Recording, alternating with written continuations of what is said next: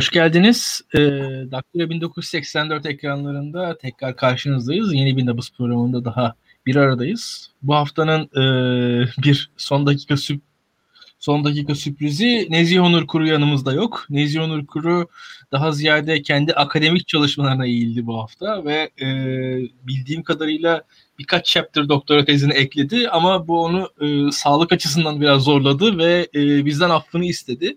Bu haftalık onu affedin e, ve bizim programımızı izlemeye devam edin arkadaşlar ve bu arada sizden tekrardan şey isteyelim. Programımızı izlemeyi, beğenmeyi, paylaşmayı, etrafınızla, yakınlarınızla bizim hakkımızda konuşmayı unutmayın. Bize yorumlarınızla, önerilerinizle destek vermeyi unutmayın. Ee, bu hafta Nabız'da biz e, açıkçası e, Koray Doğan Urbarlı'yı konuk aldık. Yeşiller Partisi eş sözcüsü. Yeşiller Partisi şu an bence Türkiye'deki belli tartışmanın odağındaki e, parti. E, kendi cüssesinden, azametinden daha fazla ideolojik bir pozisyonu anlatan bir parti ve dünyadaki e, ideolojik duruşu anlatan bir parti. Kendi yaşadıklarını da muhtemelen soracağım bu süreçte. E, yalnız tabii birazcık beni ma- mazur göreceksiniz. Benim Koray Doğan Urbarlı ile şahsi ilişkim de olduğu için e, bazen e, formel pozisyonumun ötesine geçebilirim e, bu yayınlarda. E, ama yavaş yavaş konulara gireceğiz. Geçen e, hatırlarsınız zaten e, son Çavuşescu'nun termometresi bölümünde de biz Sezin Öne'yi konuk aldık yine o hareketle teması olan, Avrupa ile teması olan bir yorumcuydu. Ve orada da e, konular Kanal İstanbul'a, Yeşil Mutabakat'a orada da gelmişti. Yani biz eski Türkiye'nin veyahut eski zihniyetimizin e, kavramlarıyla memleket ve dünya meselelerini ne kadar algılayabiliyoruz sınırlı olmaya başladı yavaş yavaş yeni kavramları anlamamız, öğrenmemiz gerekiyor diye düşünüyorum ben. E, ve bunları da yeni e, paradigmalar içerisinden okuyabileceğiz. Bunlardan bir tanesi ekolojik paradigma ve bunun Türkiye'deki temsilcisi Yeşiller Partisi. Yeşiller Partisi hakkında daha önce biz yayın yaptık. Koray e, kendi meslektaşı, e, mevkidaşı e, Emine ile beraber bize anlattı. Türkiye'de kaç Yeşiller Partisi olduğunu, kaç dalga dalga büyüdüğünü, 1980'lerdeki, 1990'lar başındaki çevreci ekoloji hareketini bize anlatmıştı. Daha önce sonrasında 2000'lerin başında bir, bir başka yolculuk Türkiye'de, 2000'lerin 2010'lara doğru bir başka bir yolculuk vardı. Ondan bahsetti. Fakat şimdi 2021 yılında daha olgun bir hareketle karşımızdalar. E, bunları konuşacağız. Avrupa Birliği ile beraber Avrupa'da da Yeşiller artık başka bir e, aşamaya geldi. Yani 1970'lerin, 80'lerin e, ekolojik ve savaş karşıtı nükleer silahlanma karşıtı hareketi bir e, alternatif hareket şu an e, alternatif olmanın dışına çıkmış durumda. Bir merkez hareket haline geldi. Şu an Hatta şöyle söyleyeyim. Bugün biz e, Daktilo 1984 olarak Türkiye Yeşilleri'nin eş sözcüsünü çıkarttık. Medyaskop'a da Cem Özdemir çıktı. Öyle düşünün. E, ve iki ve Cem Özdemir muhtemel e, bir sonraki Almanya iktidarının temsilcisi olarak oraya çıktı açıkçası. Yani artık bir üçüncü e, sıradaki, dördüncü sıradaki muhalif parti, bir koalisyon ortağı parti değil, merkez parti, bir başbakan adayı olacak bir partinin temsilcisi olarak çıktı oraya e, bence önemliydi. Son anketlerde Yeşillerin e, geldiği oy oranları fantastik noktalara geldi. Yılların %7-8 civarlarında seyreden Yeşilleri artık 28, 27, 26'larda biz anketlerde görmeye başladık. Farklı bir dünya kuruluyor. E, ve burada da sırf Yeşiller e, bu anketler oy oranları değil ama yani Yeşillerin dışında da yani bugün bakarsanız e, Trump'la Biden arasında ne fark var diye yani teknik olarak politikalarını. En temel farklar işte Paris İklim Anlaşması üzerinden kurulabilir. Yani ideolojik olarak e, somut farklar nedir yani? Bunlar yani sonuçta Trump Amerika'da başta olsaydı da belli bir pandemi yardımı yapacaktı. O da aşı yaptırmaya çalışacaktı şu anda. Ama mesela Biden geldi ne değişti? Paris Anlaşması. Yani ilk yani ne değişti diye 5 madde sayacaksınız. İlk başta ekoloji üzerinden konuşuyorsunuz ve bu zaten az önce ilk şeyi Paris İklim Anlaşması'na geri dönmek oldu. İlk imzaladığı e, kararname bu oldu. Ya Koray peki burada Türkiye nerede?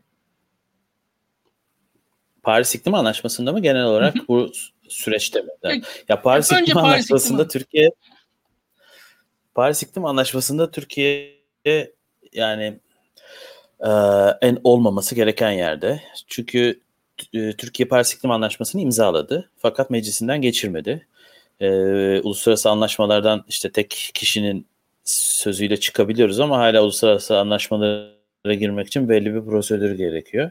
Belki tek kişinin sözüyle Paris İklim Anlaşması'na da gireriz ondan tam emin değilim ama e, meclisinde onaylamadı. Meclisinden onaylamayınca da yürürlüğe girmedi Paris İklim Anlaşması Türkiye için ve e, aslına bakılsa dünyada da toplam Türkiye dahil 6 ülke kaldı bunu yapmayan. Yani bu açıdan e, Türkiye çok fazla e, tarihin yanlış tarafında duruyor Paris İklim Anlaşması konusunda. Bu bütün diğer ülkeler ya e, çok e, şey e, işte tamamen ekonomileri petrole dayalı ya da e, genel olarak pek bir ekonomileri olmayan ülkeler. Türkiye bir taraftan işte dünya gücü olmayı şey yapan işte G20'de olan e, bir ülke fakat Paris İklim Anlaşması'nı onaylamayarak aslında bu işin çok daha e, gerisinde çok daha dışında olduğunu gösteriyor. Bu hani yeşillerdir veya başka bir şeydir. O ondan ayrı bir şekilde Türkiye'de yaşayan herkes için aslında bir utanç kaynağı. Yani Paris İklim Anlaşması'nı onaylamamak. Çünkü e, büyük, büyük devletler yani işte e, tarihsel olarak önemli kirleticiler veya güncel olarak önemli kirleticiler Paris İklim Anlaşması imzaladılar, onayladılar ama Paris İklim Anlaşması'nı estetmeye çalışıyorlar. Onlar biraz daha işin e, işte işi sulandırarak devam ediyorlar. Türkiye o işe bile girmeyerek çok farklı ve garip bir yerde duruyor. Ya Koray çünkü ben şunu seziyorum. Yani biz tamam e, yani ülke olarak böyle ekolojik bilincin zirvesinde bir yer olmadığımız kesin ama oyunun kurallarının da dışındayız. O çok fantastik bir şey. Yani burada e, yani imzalayan ülkeler böyle e, dehşetli çevreciliğin, ekoloji ekolojik bakışın zirveleri olmalarına gerek yok ama yeni bir oyun kuralı var. Yani burada belki sen karbon ticaretinden bahsedeceksin. Belki işte yeşil mutabakatla başka kavramları içine açacağız seninle yavaş yavaş. E, biz şu an o o, o, onun farkındalığı yok ülkede. Yani o vahim bir şey. Çünkü artık yeni bir oyun var. Yeni kavramlarla yeni kurallar konuluyor. Bu burada hani dünün kuralları değil, yeni kurallar geçerli ve onun farkında değil Türkiye gibi geliyor bana. Sen ne dersin? Evet yani bu en çok aslında bu yeşil mutabakat işinde e, görülüyor. Şimdi yeşil mutabakatı e, bir taraftan harıl harıl iş insanları tartışıyor. Yani inanılmaz bir şekilde işte YouTube'da işte yeşil mutabakat hı hı. diye aratın veya Google'da yeşil mutabakat diye aratın. İşte bir şey odasının bu konu sanayi odasının bu konu hakkında bir paneli var. Sanayi e, bölgelerinin bu konu hakkında şey var. TÜSİAD sürekli bu konu hakkında eğitim veriyor. Bu konu hakkında konuşuyoruz. En son TÜSİAD Genel Kurulu'nda e, TÜSİAD Başkanı'nın konuşmasının yarısı Paris İklim Anlaşması ve Yeşil Mutabakat'ta neredeyse. Sürekli bu konuda onlar kendi taraflarından, kendi e, yollarından bu işi değiniyorlar. Fakat enteresan bir nokta var. Aslında yani isim ismi yeşil mutabakat ama bu yeşillerin ortaya koyduğu bir şey değil. Ee, işte von der Leyen en son e, Ankara'ya geldiğinde bu koltuk işte protokol skandalını içinde olan e, hanımefendi e, Merkel'in partisinden Almanya'nın ilk kadın savunma bakanı Bavyeralı e, yani muhafazakarın da muhafazakarı bir kişi. E, ve şu anda Avrupa için yeşil, yeni düzeni 7 7 7 çocuğu var. E, Avrupa hani yeşil mutabakatı ye, yeşil düzeni yani orada işte biraz kavram kargaşası var. Yani düzen mi e, işte mutabakat mı gibi. E, fakat aynı metinden bahsediyoruz. E, o savunuyor mesela. Yani bunun öncülüğünü o yapıyor. Şimdi yeşillere belki en uzaklardan bir tanesi. Hem kafa olarak hem e, şey e, kapladığı politik alan açısından. Fakat o yeşil mutabakatın savunusunu yapıyor. Yeşil mutabakatın yayılması için uğraşıyor. Çünkü aslında e, Türkiye dışında, yani Türkiye yönetenler dışında, belki Nezih Onur Kır burada olsaydı hani onu da konuşur, konuşurduk. Yani Türkiye'de anket yapılıyor. Hmm. İklim değişikliğinin bir tehlike olarak görüldüğü farkındalıklar çok yüksek çıkıyor. %70 falan çıkıyor şey bir şekilde yani enteresan bir şekilde. Ama Türkiye'yi yönetenlerde böyle bir farklı, farkındalık olmadığı ortada. Onlar bunu e, çok ayrıntıymış gibi davranıyorlar ve işte aslında yaşam mutabakatın gelip işte sınırda karbon vergisiyle birlikte karşılarına çıkması da aslında şu an bütün iş insanlarını tutuştururken hükümet hala o işi yokmuş gibi davranıyor ve bir taraftan da aslında bir şeyler yapmaya çalışıyor falan enteresan bir durum. Yani as şunu demek istiyorum. E, İşçiler Partisi olarak bizim de genel olarak e, bu işlerle ilgilenenlerin de gördüğü şu an dünyada üçlü bir kriz var. E, sosyal bir kriz var. Ekonomik bir kriz var ve ekolojik bir kriz var. bu yeşil mutabakat aslında bu üç krize karşı yanıt vermeyi amaçlayan bir metin. Aslında bir büyüme stratejisi yeşil mutabakat. Yani e, sürdürülebilir bir büyüme stratejisi. E, belli alanlara önem vererek işte döngüsel hı hı. ekonomidir, e, tarımın tarımdır, e, işte karbonsuzlaşmadır belli alanlara önem vererek büyümeyi öne koyan bir e, strateji.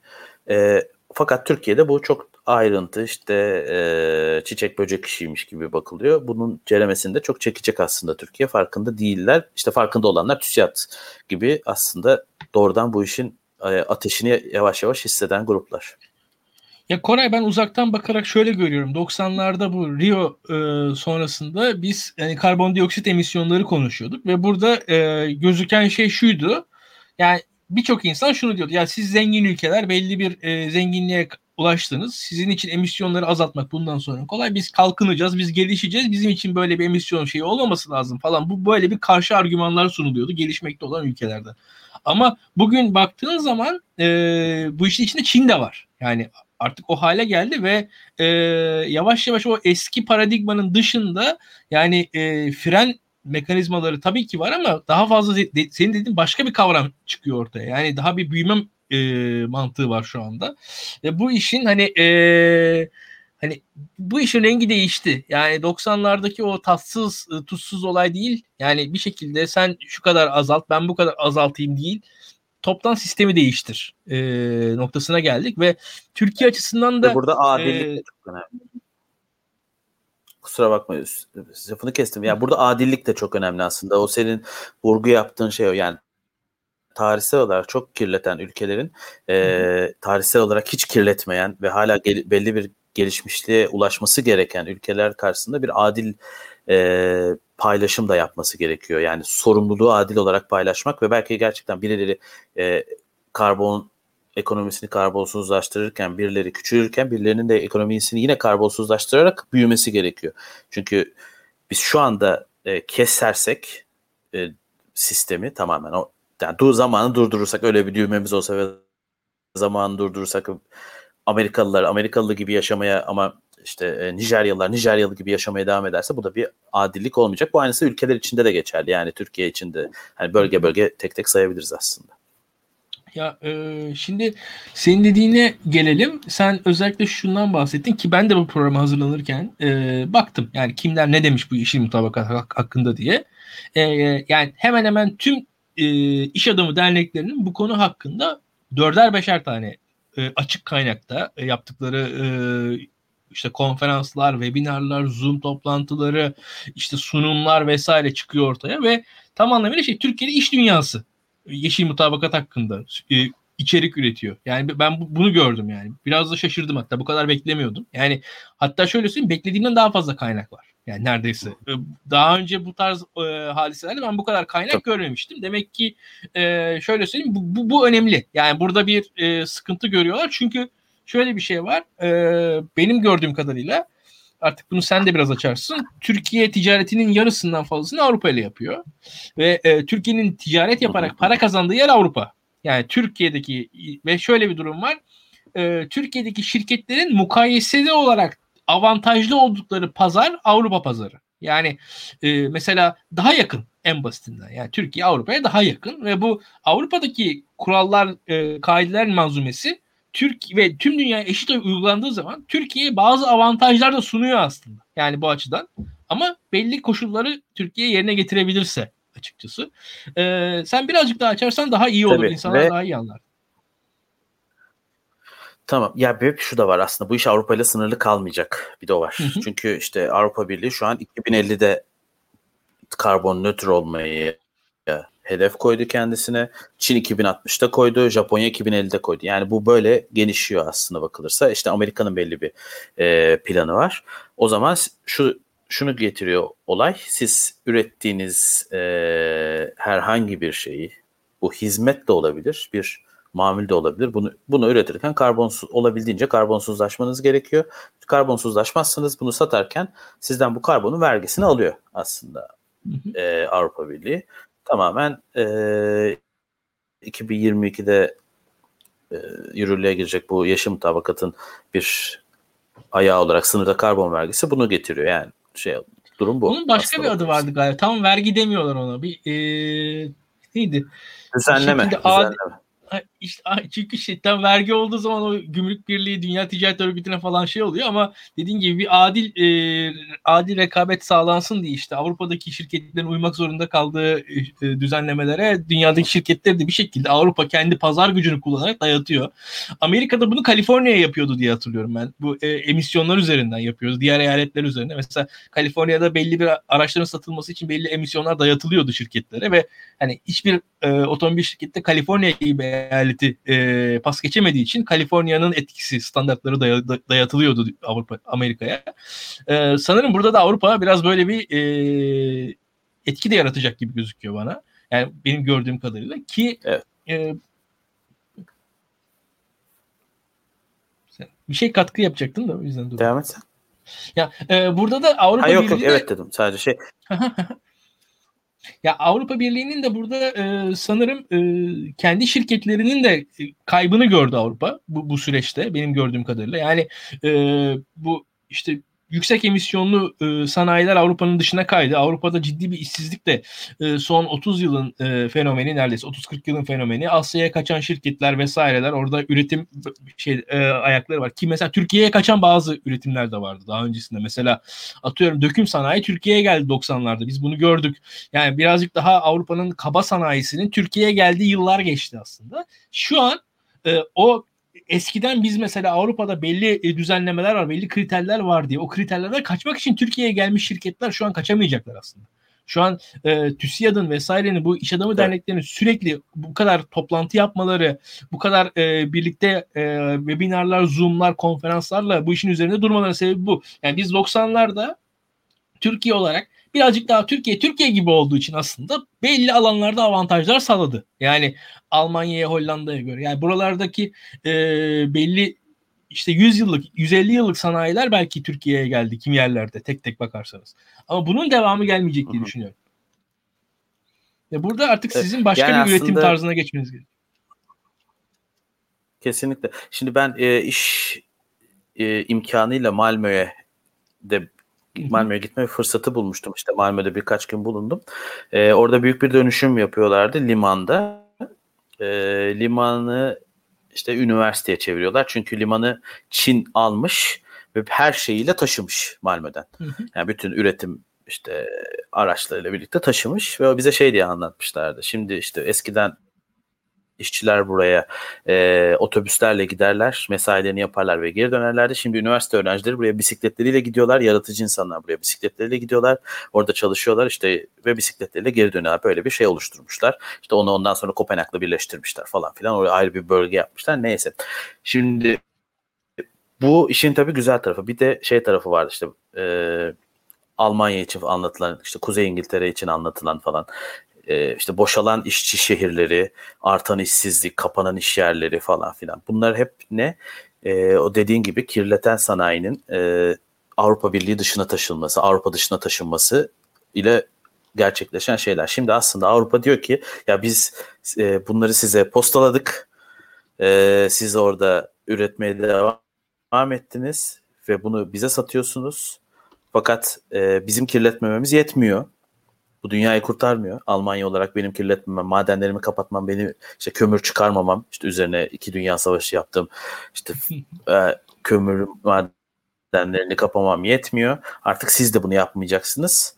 E, yaparsanız da bunun parasını bize vereceksiniz ki ben o işsiz bıraktığım insanları da veya işte sizin kirletmenizi de tanzim edebileyim. Onun etkileriyle mücadele edebileyim. Aslında hani bütün rakamların şuyun buyun altında yatan e, mantık bu bana kalırsa yeşil yani sınırda karbon vergisiyle alakalı. Ama genel olarak yeşil mutabakatla alakalı da dediğim gibi yani e, bir büyüme stratejisi bu. E, Avrupa Birliği'nin ortaya koyduğu bir büyüme stratejisi çeşitli şeyleri var, e, ayakları var. Büyüme, bu büyüme stratejisinin işte e, güvenli, temiz, uygun maliyeti, enerji tedariğinden e, akıllı ulaşıma, işte toksik içermeyen sıfır atıktan e, işte çevre dostu bir gıda sisteminin tasarlanmasına kadar aslında bir sürü e, ayağı var. Bununla ilgili bir yapı kurmaya çalışıyor. Tabii bütün sistemin değişmesi demek bu bir taraftan. Bir devrim mi? Değil.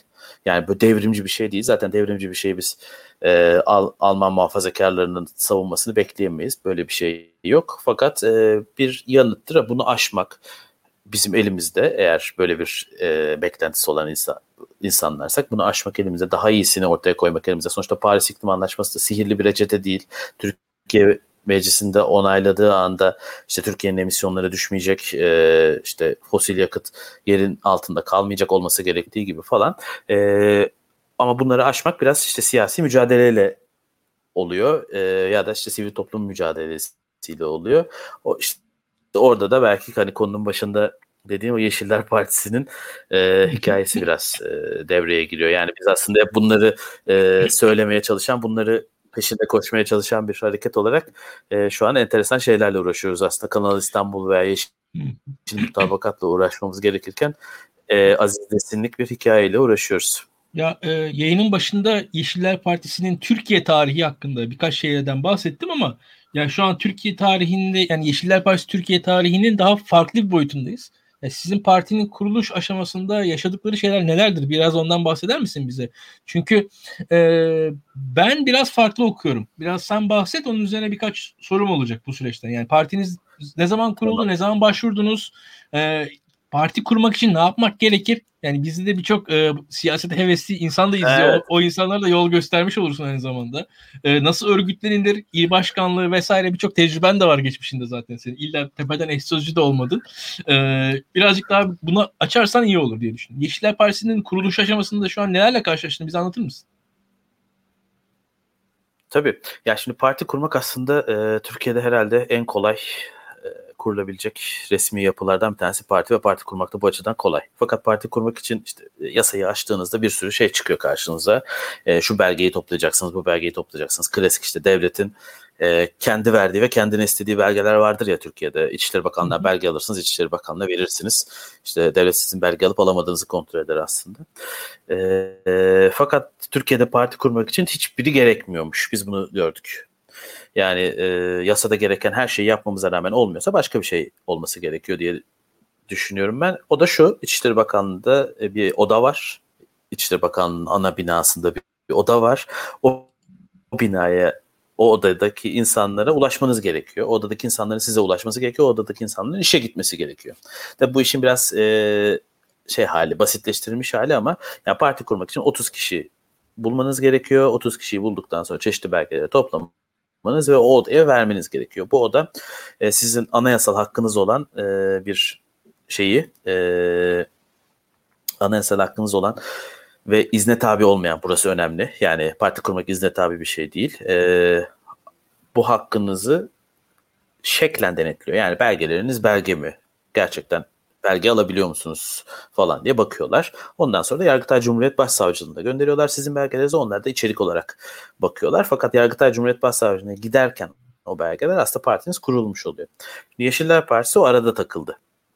Ee, İçişleri hmm. Bakanlığı biz belgelerimizi verdik. İçişleri Bakanlığı belgelerimizi verdikten sonra bir ay, bir buçuk ay kadar bir iletişimimiz sürdü pandemiden dolayı orada işte hastalananlar oldu, işte kapalı oldu falan filan bir şeyler e, oldu bir şekilde bize eksik belgemiz olduğu söylendi. Biz onları tamamladık falan ve e, Ekim'in or bir buçuk ay da değil 20 gün.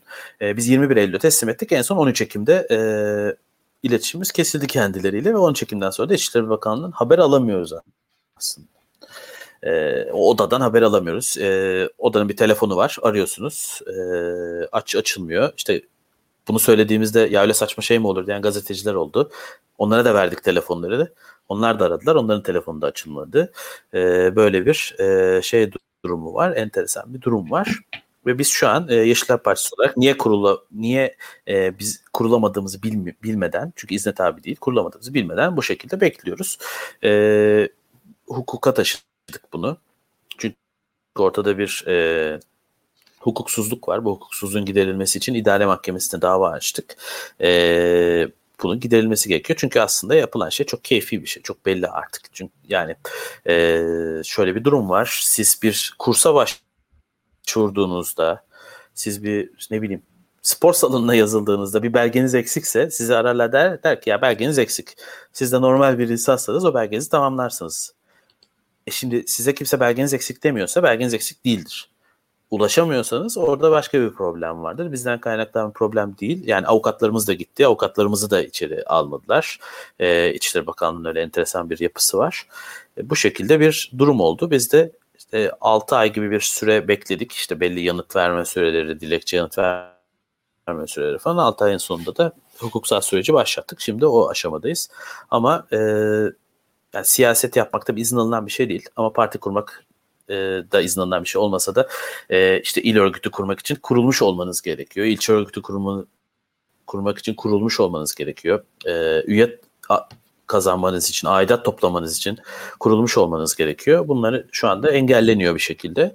E, neden olduğu da belli olmayan bir şekilde engelleniyor. Keyfi bir şekilde. E, bu şimdi durumumuz budur.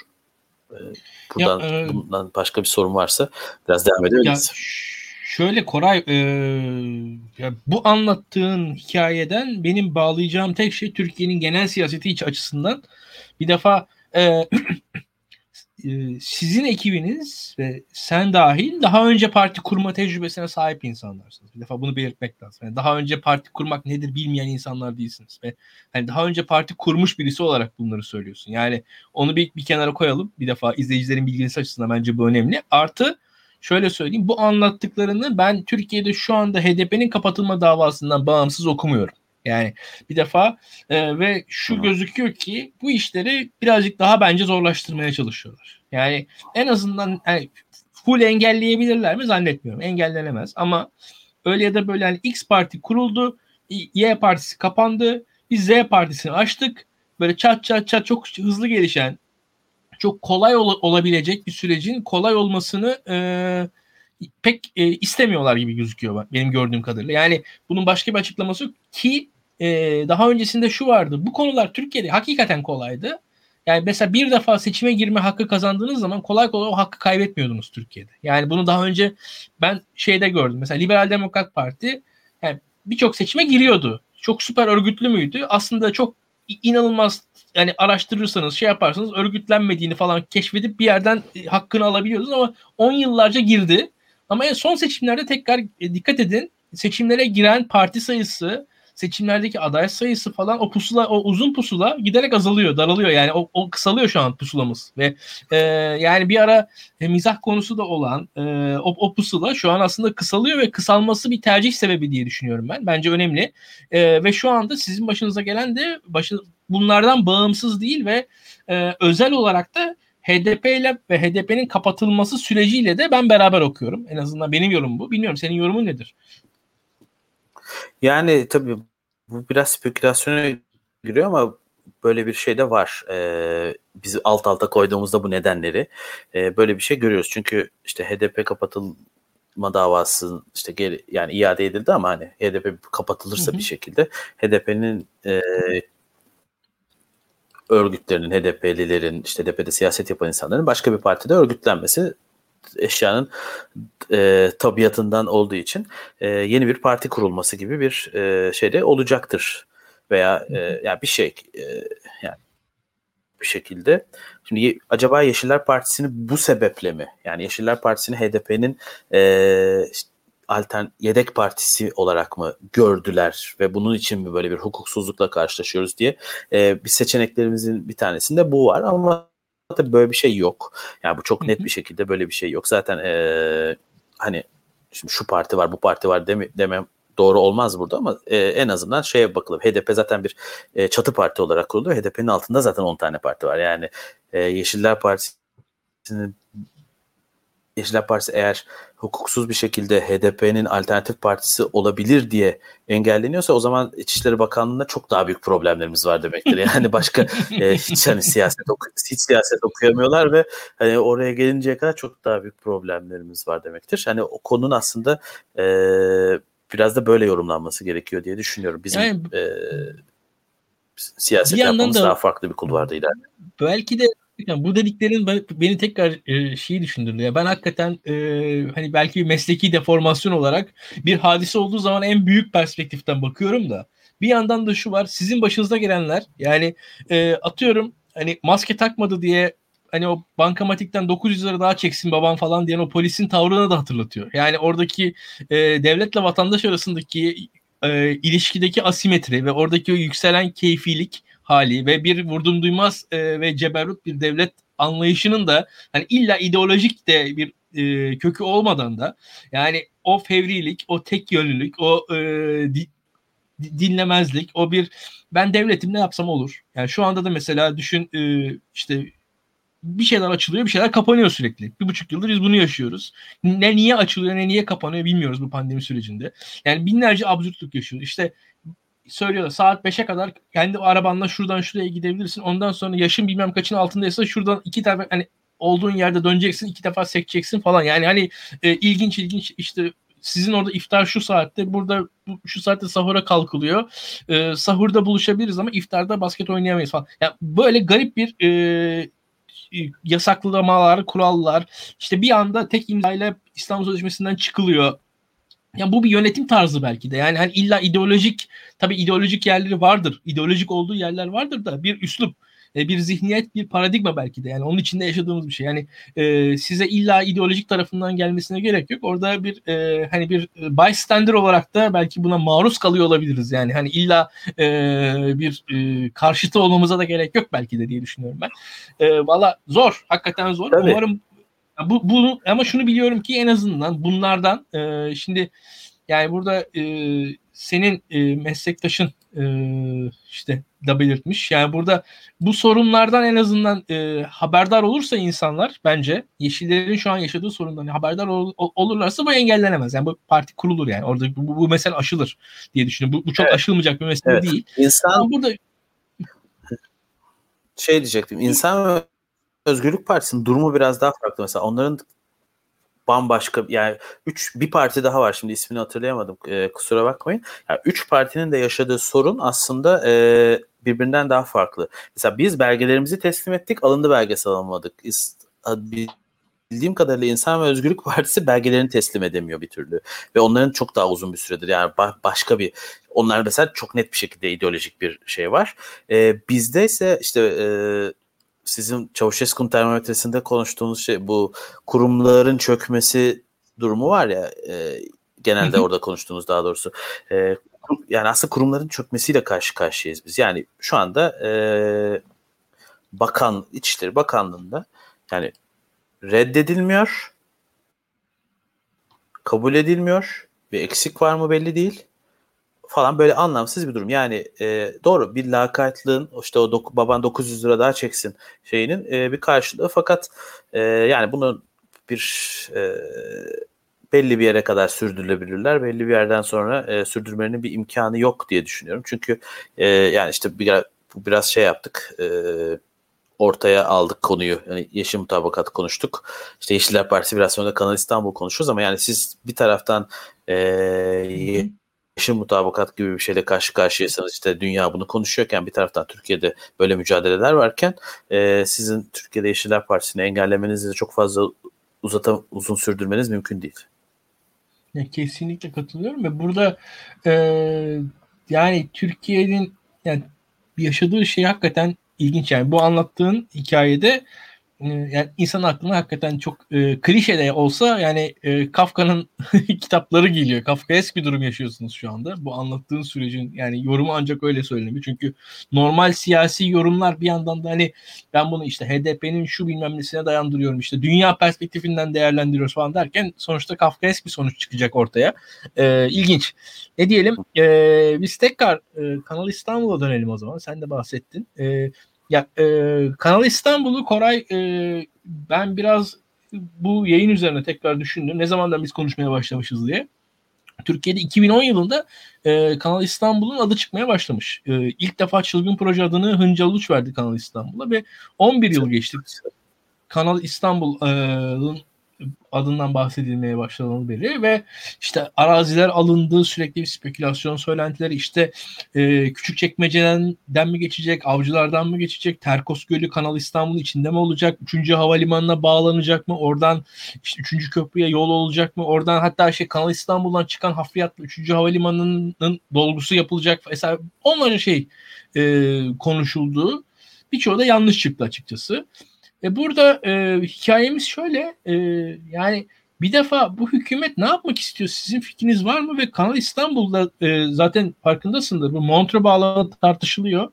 E, zaten hatırlarsın yani e, münhasır ekonomik alan üzerine bu amiraller daha öncesinde odaklanmışlardı. Mavi vatan kavramı üzerinden e, kendileri öne çıktılar ve Orada da e, doğalgaz rezervleri konuşuluyordu. Hatır, onu da biliyorsun. Şimdi e, do, doğalgaz rezervleri ve Kanal İstanbul e, dediğin zaman sizin partinizin görüşleri burada tamamen ters. Yani tamamen bambaşka bir paradigmadan bakıyorsunuz. Biraz onları açarsan ve Kanal İstanbul üzerinden de senin yorumlarını alalım. Yeşillerin yorumlarını alalım daha doğrusu.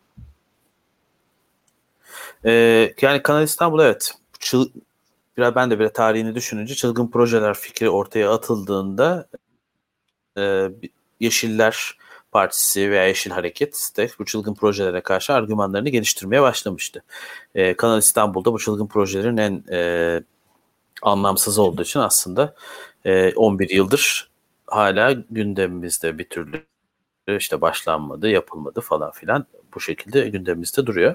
Ve son dönemde Kanal İstanbul'a karşı özellikle işte inadına yapacağız gibi bir e, açıklama olması. Daha sonra e, bu amirallerin metninde metninden e, bir gün sonra iki gün sonra Beştepe'de AKP Genel Başkanı'nın e, ko- yaptığı konuşmada işte ya tamam Montreux'e bağlıyız. E, Sarıklı Amiral'de hoş değil bunu da soruşturacağız ama deyip işte üçün Kanal İstanbul'a karşı yani diğer ikisini kabul edip Kanal İstanbul'a karşı e, bir şey söylememesi yine aynı gün e, bir bakanın Kanal İstanbul'un ne kadar yapılması gerektiğini şimdi daha iyi gördük diye bir açıklama yapması Kanal İstanbul'un üzerine tekrar böyle bütün ışıkları çevirdi ve uluslararası alanda da çok fazla e, Kanal İstanbul'la alakalı ilgi var soru, merak bu nedir falan gibisinden. Enteresan bir şekilde tabii Türkiye'den biraz daha farklı konuşuyorlar. Yani bunu da şuradan biliyorum. Hani e, Emine ve ben işte Yeşiller Partisi'nin iki öz sözcüsü olarak son iki günde e, iki uluslararası röportaj verdik bu konuda. Uluslararası İngilizce yayın yapan e, yayın kuruluşuna röportaj verdik ve ikisi, ikisinde tek konusu Kanal İstanbul'da ama işte mesela İstanbul'un e, doğal hayatı üzerine de sorular vardı. İşte İstanbulluların sağlığı üzerine de sorular vardı.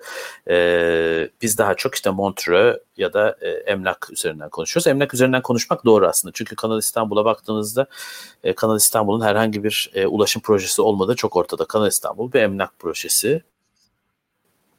E, yeni bir e, işte dediğin gibi toprağın el değiştirmesi toprağın rantından da zenginleşme projesi ve e, dünyada da eşi benzeri yok. O anlamda bir çılgınlık. Yani işte Süveyş kanalına veya Panama kanalına baktığımızda orada bir geçiş noktası yok. Çok yakında. Çok yakında dediğim bir tanesi Güney Amerika'nın altından geçmen gerekiyor alternatif olarak. Bir tanesinde e, işte Afrika'nın Afrika altından geçmen gerekiyor. En son altından dedim. Yani altından dedim de tabii şey haritayı karşılamadınca. e, hatta bu en son bir gemi Süveyş'i, Süveyş'i kanal kapadık kapayınca şey ortaya çıktı yani bunu bekleyeceğimize işte Afrika'yı dolaşalım diyen gemiler çıktı ve 20 günde o rotayı alma gibi bir e, sonuca vardılar. Şimdi Süveyş kanalının alternatifi 20 gün. Kanal İstanbul'un alternatifi 1 saat, 2 saat belki. Çünkü Boğaz'a çok yakın bir şekilde bir alternatif olacak. Yani bunun asla bir ulaşım projesi olmadığı ortada çok net bir şekilde. Ee, bu noktada zaten Yeşiller Partisi'nin e, fikri Kanal İstanbul'un yapılmaması, yapıl yap, yapılmasının e, bir e, geri dönüş geri döndürülemez sonuçları olacağı noktasında. E, bu tabi yani sadece şu bile önemli. Şimdi iki ay önce İstanbul'da insanlar ne konuşuyorlardı? Susuzluğu konuşuyorlardı. İşte şimdi yağmur, kar falan biraz e, o işler toparlandı. Fakat e, şu an şeyi görüyoruz. Avrupa yakasının su kaynaklarının yüzde kırkı e, Kanal İstanbul'un kazılacak rotasının içinde kalıyor. Çünkü e, eko, biraz daha ekonomik olsun diye su kaynaklarından geçirmek istiyorlar bunları işte akarsulardan, göllerden geçirmek istiyorlar ve bu Avrupa yakasının e, su kaynaklarını yok edecek. Şimdi e, tamam bu sene bu susuzluk bir şekilde aşıldı. Fakat iki sene sonra aşılmayabilir. Üç sene sonra aşılmayabilir. Bu bile zaten başlı başına bir problem. İstanbul'un zaten esas problemi ne? Deprem. İstanbul'da çok büyük bir deprem problemi var. Siz İstanbul'un kalbi olan kısmı bir ada haline getiriyorsunuz. Depremde orada insanları e, bir adada mahsur bırakıyorsunuz. Bu da başka bir problem. İşte e, ilk başta 500 bin kişi dendi. Orada çevresinde yaşayacak insan. Sonra ÇED raporunda 1 milyon kişi oldu. İşte 500 binden 1 milyona çıkması hani sen de tecrübeli bir Türkiye Cumhuriyeti vatandaşı olarak onun 4,5-5 milyona kadar ve daha sonra da İstanbul'a birleşmeye kadar yolu olduğunu farkındasın. Bu da çevresiyle birlikte 40 milyonluk bir e, şey demek yapı demek oluyor aslına bakarsan. Yani her türlü şekilde Kanal İstanbul'un herhangi bir e, olumlu yanı yok aslına bakılırsa. Zaten Kanal İstanbul'un olumlu bir yanı olmadığı için de hükümet bunu savunamıyor. Farkındayız.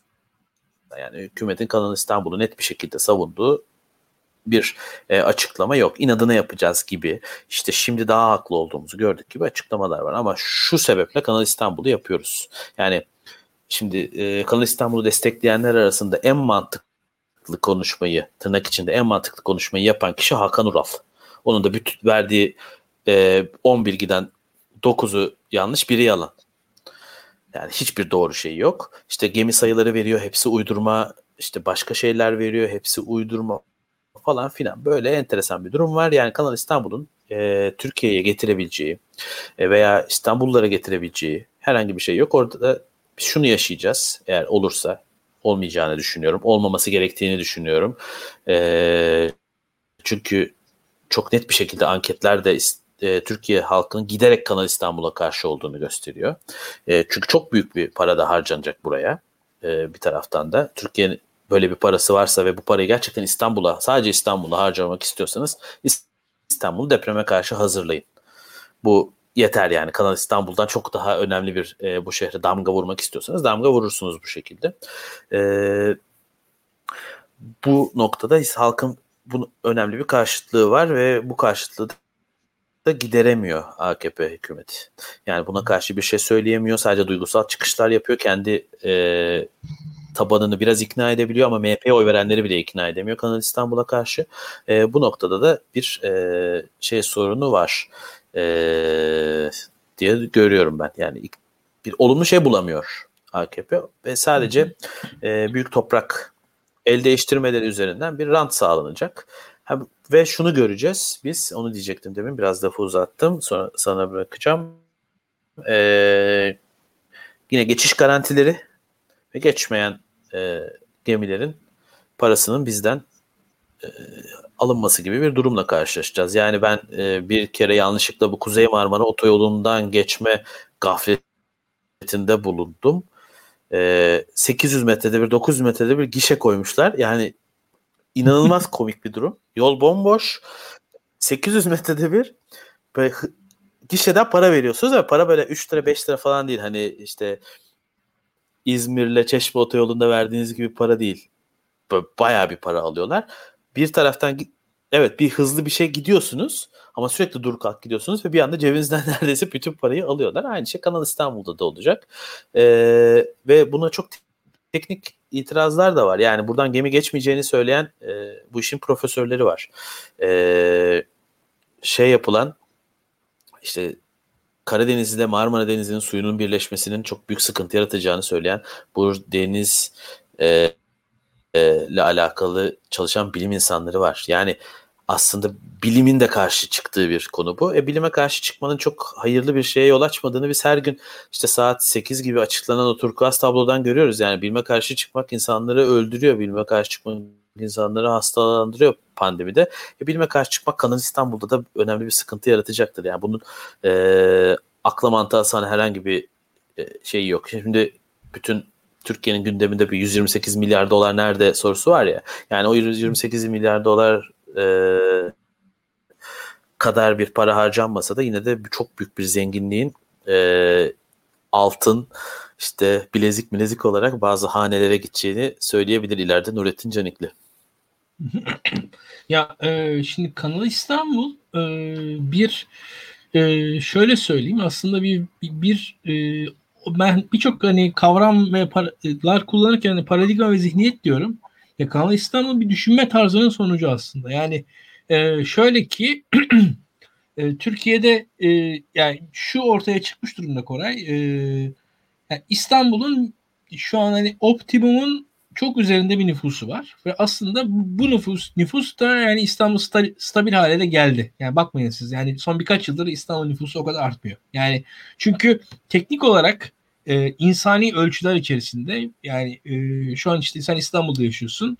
İnsanların işten eve giderken e, harcayacakları sürelerin de yani bir yerden sonra kabul edilebilirin dışına çık- çıkacak. Yani İstanbul e, şu ankinin de iki katı olursa yani insanlar evlerinden işlerine gidemeyecekler artık. Yani o noktada veyahut da mesela su sorunundan bahsediyorsun. O su sorunu e, yani su sorunu diye bir şey yok. Yani, yani, yani herhangi bir şehir 30 milyon olduğu zaman su sorunu olur zaten yani. yani orada bu şeyde doğadan da siz mesela iklim değişikliğinden falan bahsediyorsunuz. Ya bir şehir 30 milyonluk olursa isterse tropikal ormanlar içerisinde her gün yağmur yağsın gene su sorunu olur. Ya buradaki mesele o şehrin 30 milyonluk olmasıdır. Yani hı hı. Yani konuyu biraz dağıtacağım ama sadece şunu söyleyeyim. Hani tarihsel olarak İstanbul'a baktığınızda İstanbul'un nüfusunun baskılanmasının sebebi Bizans'ta da Osmanlı'da da İstanbul nüfusunun baskılanmasının sebebi su kıtlığı. İstanbul'da su yok. İstanbul'da su, yeteri kadar su olmadığı bilinen bir şey. İşte kemerler yapılıyor, şunlar yapılıyor, bunlar yapılıyor. Şu an ne yapıyor İstanbul? Olabildiğince uzaktan e, su çekerek, işte çevresindeki suyu sömürerek hayatını devam ettirmeye çalışıyor. E şimdi sen İstanbul'un elde kalan son su kaynaklarına da e, bunları yaparsan işte İstanbul'un nefes aldığı yerlere havaalanı işte Kuzey Marmara otoyolu yaparsan işte kanal geçirirsen falan zaten artık şey demek bu yani yaşamamak her her noktasını tıka, tıkadığın bir şehrin nefes almasını beklemek gibi bir şey. Bu çok e, korkunç bir durum.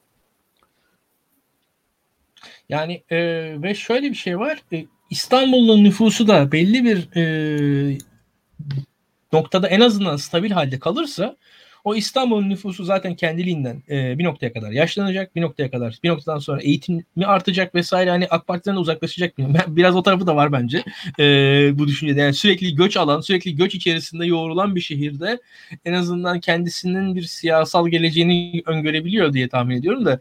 E, ama mesela İstanbul 16 milyon olarak 10 yıl kalırsa e, kolay kolay AK Parti'nin bir defa daha şansı olmaz bence İstanbul'da. Biraz öyle düşünüyorum ben. E, ve burada e, yani o, o, o zihniyet yani bir taraftan e, gerçekten de mesela e, şu an klasik şey konuşuyoruz. Mesela zeytin ağaçları ve madencilik hakkında tartışmalar var Türkiye'de her zaman. E, son 5 yıldır falan. E, sen bunun içerisindesin. Yani şimdi e, teknik olarak zeytin ağaçları da bir gelir kapısı. Veya yani doğru gelir kapısı ama madencilik de bir gelir kapısı. E, ve bakarsanız hani bu e, ne kadar vadeli düşündüğünüze bakan bir olay. Yani ma- madencilik ile zeytincilik arasında yaptığınız tercih sizin e, bakışınızla alakalı. Yani burada hani o da bir maddi karar, bu da bir maddi karar ve bu karar sizin nasıl vereceğinize bakıyor. Kanal İstanbul meselesi de biraz öyle. Yani bakmayın siz orada e, bu ilk aşamada yüksek rant falan filan bunlar bu, bunlar karşılığı olan şeyler. Yani İstanbul daha büyütmenin ya şöyle söyleyeyim ben e, İstanbul'un bundan sonra yani şu an mevcut bir su e, mesela tüketimi var ve bu su, su tüketiminin bir maliyeti var değil mi? Bu, bu su, tüketimi mesela iki katına çıkartmak için şimdiye kadar yaptığınız maliyetten daha fazla bir maliyet harcamak zorundasınız. Çünkü şimdiye kadarki su, su, su tüketimi, tüketiminin de, su, su tüketiminde siz minimum maliyetleri seçtiniz. Şu an o minimumlar bitti. Yani şu anda o minimumlar üzerinden daha ekstralarını yapmanız gerekecek. Yani şu an daha seçmedi, seçmediğiniz kaynakları kullanma kullanmanın size maliyette olacak kaynakları kullanacaksınız diye düşünüyorum ben. Yani bu bundan sonrası çok sürdürülebilir de değil. Ee, ve görünürde ve ilk aşamada yüzeyde satıhta belki size e, rant olarak göz, görülen ve rant hakikaten de üreten şeyler e, uzun vadede hiç de zannedildiği gibi e, bir rant kapısı olmayacak diye düşünüyorum. Ki biz bunu ya ben programın başında özellikle bu yeşil mutabakat konuştuk. Avrupa Birliği'ni konuştuk. Yani e, bu işler öyle m, hmm, bir grup muhalifin kendi arasında yaptığı şeylerden olmaktan çıktı dünyada. Yani bu sürdürülebilirlik konusu gayet e, parasının pulunun peşinde olan insanların aklı başında şekilde e, üzerine düştüğü konular haline geldi. E, bizim Türkiye olarak bunun biraz farkında varmamız gerekiyor diye düşünüyorum. Yani e, eminim senin de katkıların olacaktır. E, ben çok konuştum. E, ne dersin? Biraz bir zihniyet dönüşümüne ihtiyacımız var. Yani, son son son bıraktığın yerden alayım. Aslında muhalefetin çok umurunda olmayan bir şey enteresan bir şekilde. Yani e, yeşil mutabakattır işte sür, bu e, işte, krizlere yanıt verme durumudur veya Kanal İstanbul muhalefetin umurunda o konuda kimseye haksızlık etmek istemem. Ama dediğin o zihniyet dönüşümü şu an daha çok gerçekten iş insanlarının kafasında ve ve iş insanlarının kafasında olduğunda da enteresan bir şekilde muhalefet bundan geri duruyor. Yani o kavramı e, almak, o kavrama rengini vermek, o kavramı e, içini doldurmak yerine Aa, bu onların işine yarıyor demek ki onlar bunu savunuyorsa diyerek uzak duruyor. Yani şu an TÜSİAD'ın konuştuğu şeyi disk konuşmuyorsa bu konuda ve yeşil mutabakatın o sınırda karbon vergisi dediğimiz şey e, yürürlüğe girdiğinde doğrudan etkilenecek işsiz kalma ihtimali olan 2 milyon kişi varsa burada çünkü bu vergiyi vermek bazı sektörlerde şey olacaktır olacak. E, ver, hiç satmasan daha cebinde para kalacağı için o işten de vazgeçebilirler. E, bu, bu ins- insanlar yani yatırım yapan kişiler. 2 milyon kişi işsiz kalacaksa ve işte sendikalar bu konuda hiçbir şey söylemiyorsa bu enteresan bir durum. Yani bunun e, da biraz üstüne konuşmak gerekiyor. E, muhalif kesimlerin de biraz bunun üzerine konuşması gerekiyor. CHP'nin bu konuda fikri olduğunu biliyorum. İşte Meral Akşener 2 veya 3 hafta önceki salı günü meclis, çarşamba günü meclis konuşmasında bundan bahsetti. Paris İklim Anlaşması'ndan da bahsetti. E, işte HDP bu konuda belli şeyler söylüyor. E, fakat genel olarak bir e, muhalefetin partiler dışındaki bu aktif kesimleri biraz uzak duruyorlar buna. Kanal İstanbul konusunda da biraz daha geniş düşün, düşünülmesi gerektiğini ne inanıyorum. E, yani bu Kanal İstanbul gerçekten e, Türkiye'de hükümet değiştirebilecek bir potansiyele sahip bana kalırsa. E, Kanal İstanbul'u yaptırmamak, Kanal İstanbul'u engellemek bir ülkenin e, kahramanlığı da olabilir. Yani tam yapamıyorum ama e, bu nasıl tarif edeceğimi şu an bulamadım ama yani bunu engelleyip bunu engellemenin verdiği e, rüzgarla bir insan bambaşka bir yere de gidebilir. E, büyük ihtimalle İstanbul Belediye Başkanı biraz bunun e, farkında ve bu noktada gitgide sertleşerek yani gelir kaynakları kesildiğinde e, çok fazla söz etmeyen Ekrem İmamoğlu Kanal İstanbul konusunda bu ihanetin hesabını verecekler falan diyor. Yani orada mesela dili bir anda değişiyor ve çok e, sertleşiyor. O noktada farkında çünkü yani bu çok devasa bir proje ve bu devasa projeyi e, yarıda bırakmış bir AKP'nin tarihten silineceği de ortada. Yani belli bir e, şey yapmış. E, yatırım yapmış, belli bir para harcamış fakat tamamlayamamış. Yani israf e, ekonomisinin artık şeye e, gözle görülebilir hali olan bir şey. E, bu noktada yani muhalefetin evet yeşil mutabakat konusu başka bir nokta fakat bu Kanal İstanbul konusunda biraz daha geniş düşünüp biraz daha e, net bir şekilde bu konu üzerine eğilmesi gerektiğini düşünüyorum. Özellikle de e, toplumun önemli bir bölümü %70'e kadar bir bölümü Kanal İstanbul'a karşıyken bunu yapmak gerekiyor. Yani bu kadar arkanızda da bir e, toplumsal şey varken e, toplaşma bu konuda bu konu üzerine gitmek gerekiyor diye düşünüyorum. Ee, Koray şimdi yayının sonlarına gelirken senden e, bir de genel değerlendirme alalım istiyorum ben. Yani gerçekten Türkiye'de ekolojik hareket nerede? Gençlerin bakışı nasıl? Türkiye gezi olaylarını yaşadı. Dünyada e, Greta bir fenomen oldu.